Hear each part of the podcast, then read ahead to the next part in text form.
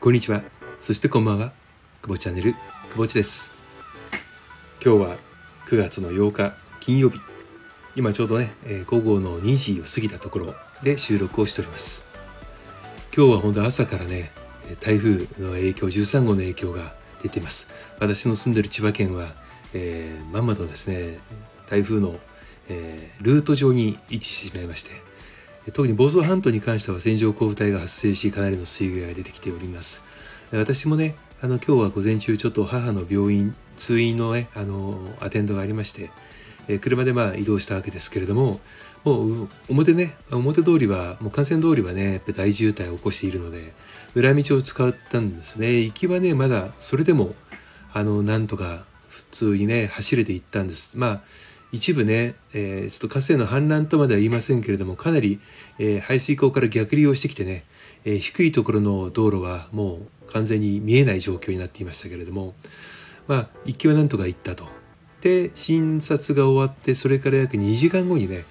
えー、まあ、実家に母を連れて帰る時もうねないんですよ道がね。ほんとびっくりです。うちはあのあの、まあ、四駆なんですけどあのもうね道がない。でトラックがもうすごい徐行して通る時にね何でしょうねもう川ですよね。完全に川。もうモーセのようにね左右にバシャーってゆっくり走っているのに川が分かれていくような状況ですね。これはちょっと水がぶったらねもう走れなくなっちゃうぞっていうねちょっと恐怖ですごく慎重に走っていきました。車もねタイヤを完全に使っちゃってる状況ですから。あの空気のねあの吸入口の方に水が入ったりも特に一番怖いのがやっぱりマフラーですよね。マフラーの中にね水が入ってしまったらやばいなというところでね。あの、ドキドキしながら運転をしていってったんですけど、まあ、行きのルートで帰ろうと思ったらねやっぱりその案の定というのも変なんですけど行きですでにも冠水していたところにえ車やトラックがね数台立ち往生になっていましてねもう動けない状況ですねハザード焚いてで、ま、おそらくこれはもうね、えー、牽引をするのもダメなんじゃないかなぐらいのもう雨が少し落ち着いてねあの水はけが良くならないと出れないんじゃないかなぐらいまで使っていましたえー、皆さんのお住まいのところはいかがでしょう。まあ台風自体はこれからね、上陸というところで、またその台風前のね、えー、この、まあ雨がね、豪雨がかなり、えー、強い状況ですね。本当にあの自然災害っていうのはね、あの人の科学技術がね、えー、もう発達したとしてもね、やっぱなかなか、なかなか解決できないですよね。うん、人はやはり生活をする上において昔はその自然と共存するという考えの中でね、えー、まあ、住むところもそうですしでその地のり水のりというものをよく考えながらね、えー、地政学ということで、え住んでいたはずなんですけれども、まあ、現代人はねその自分たちの科学技術に、えかなり、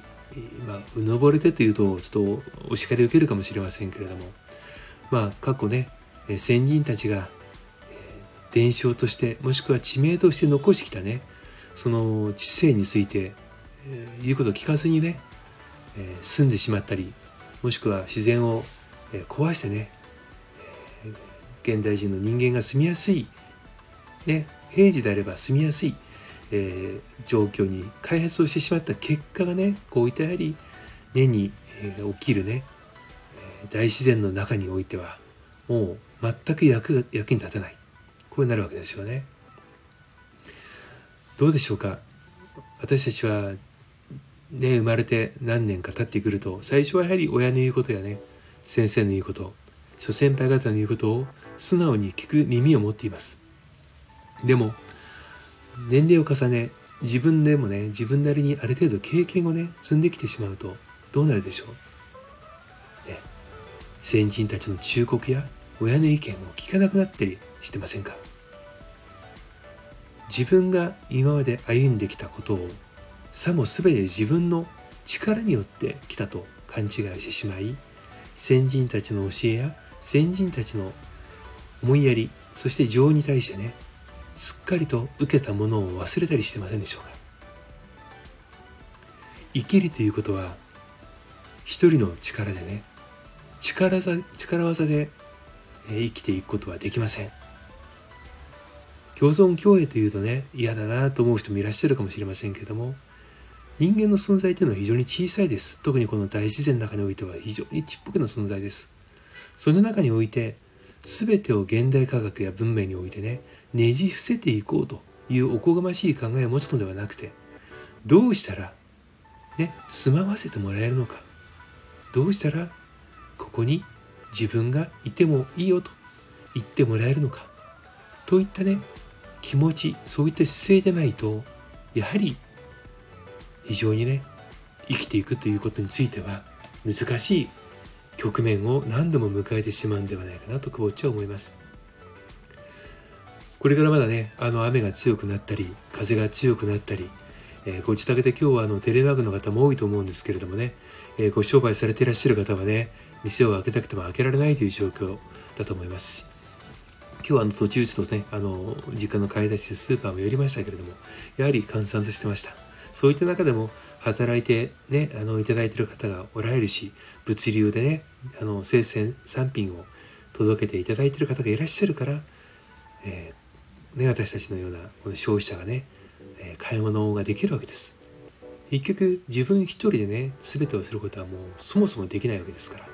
やはり感謝と、自分が今置かれてる立場というものをよく理解した上でね日々生活していきたいなと本当にね今日この台風を、思ってね、え